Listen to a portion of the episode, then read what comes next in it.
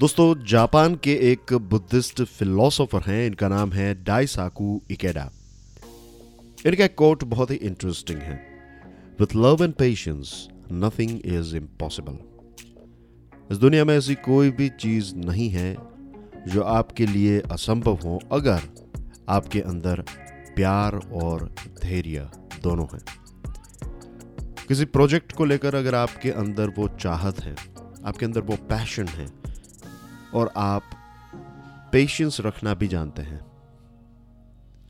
तो ऐसी कोई भी चीज़ नहीं है जो आपके लिए इम्पॉसिबल हो।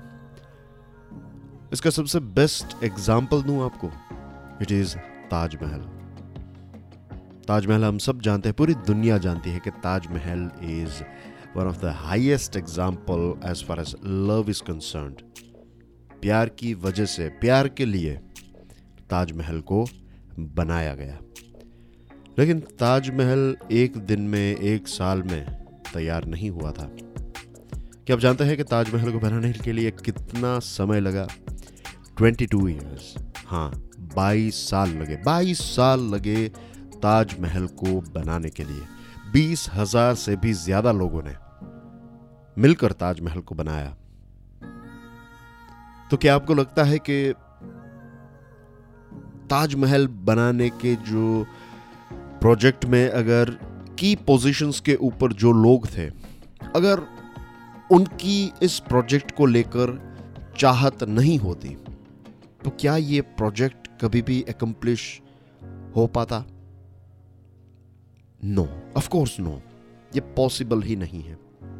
It is only possible when you love what you are doing क्योंकि एक एक रिस्पॉन्सिबिलिटी जो की पर्सन को दी गई और उस व्यक्ति ने उसके नीचे काम करने वाले लोगों को किस प्रकार से ट्रीट किया, किस प्रकार से उनको मोटिवेट किया जस्ट इमेजिन 22 साल की यहाँ पर बात हो रही है। बहुत सारे लोग ऐसे होंगे जिनके लिए उनके जीवन का सबसे बड़ा पहला प्रोजेक्ट ताजमहल था। बहुत सारे लोग ऐसे होंगे जिनके लिए अपने जीवन का लास्ट प्रोजेक्ट ताजमहल था। उन्होंने लेट्स से किसी व्यक्ति ने 40 45 की ईयर से स्टार्टिंग की और 60 65 तक वो प्रोजेक्ट में काम करता रहा और फिर that's it he is done he is he और शी इज़ रिटायर्ड कितने सारे आर्किटेक्चरल चैलेंजेस आए होंगे।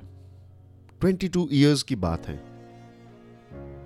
कितने सारे एनवायरमेंटल चैलेंजेस फेस करने पड़े होंगे।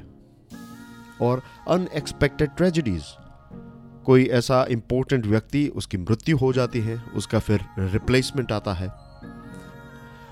तो ये सारे चैलेंजेस जो हैं 22 इयर्स तक ये सारे चैलेंजेस को पास करने के बाद फाइनली एक मोन्यूमेंट uh, इस दुनिया के सामने क्रिएट हुआ एंड दैट इज़ ताजमहल तो दय शाकू इकेडा का ये जो कोट है this is a very good example कि अगर हम किसी भी चीज़ को प्यार से करें और धैर्य रखें तो नथिंग इज़ इम्पॉसिबल आजकल हम देखते हैं कि फॉर एग्जांपल कॉम्पिटेटिव एग्जामिनेशन की बात करूँ तो एक बार ट्राई दी, दूसरी बार ट्राई दी और फिर बहुत सारे ऐसे स्टूडेंट्स हैं जो थक जाते हैं, हार जाते हैं।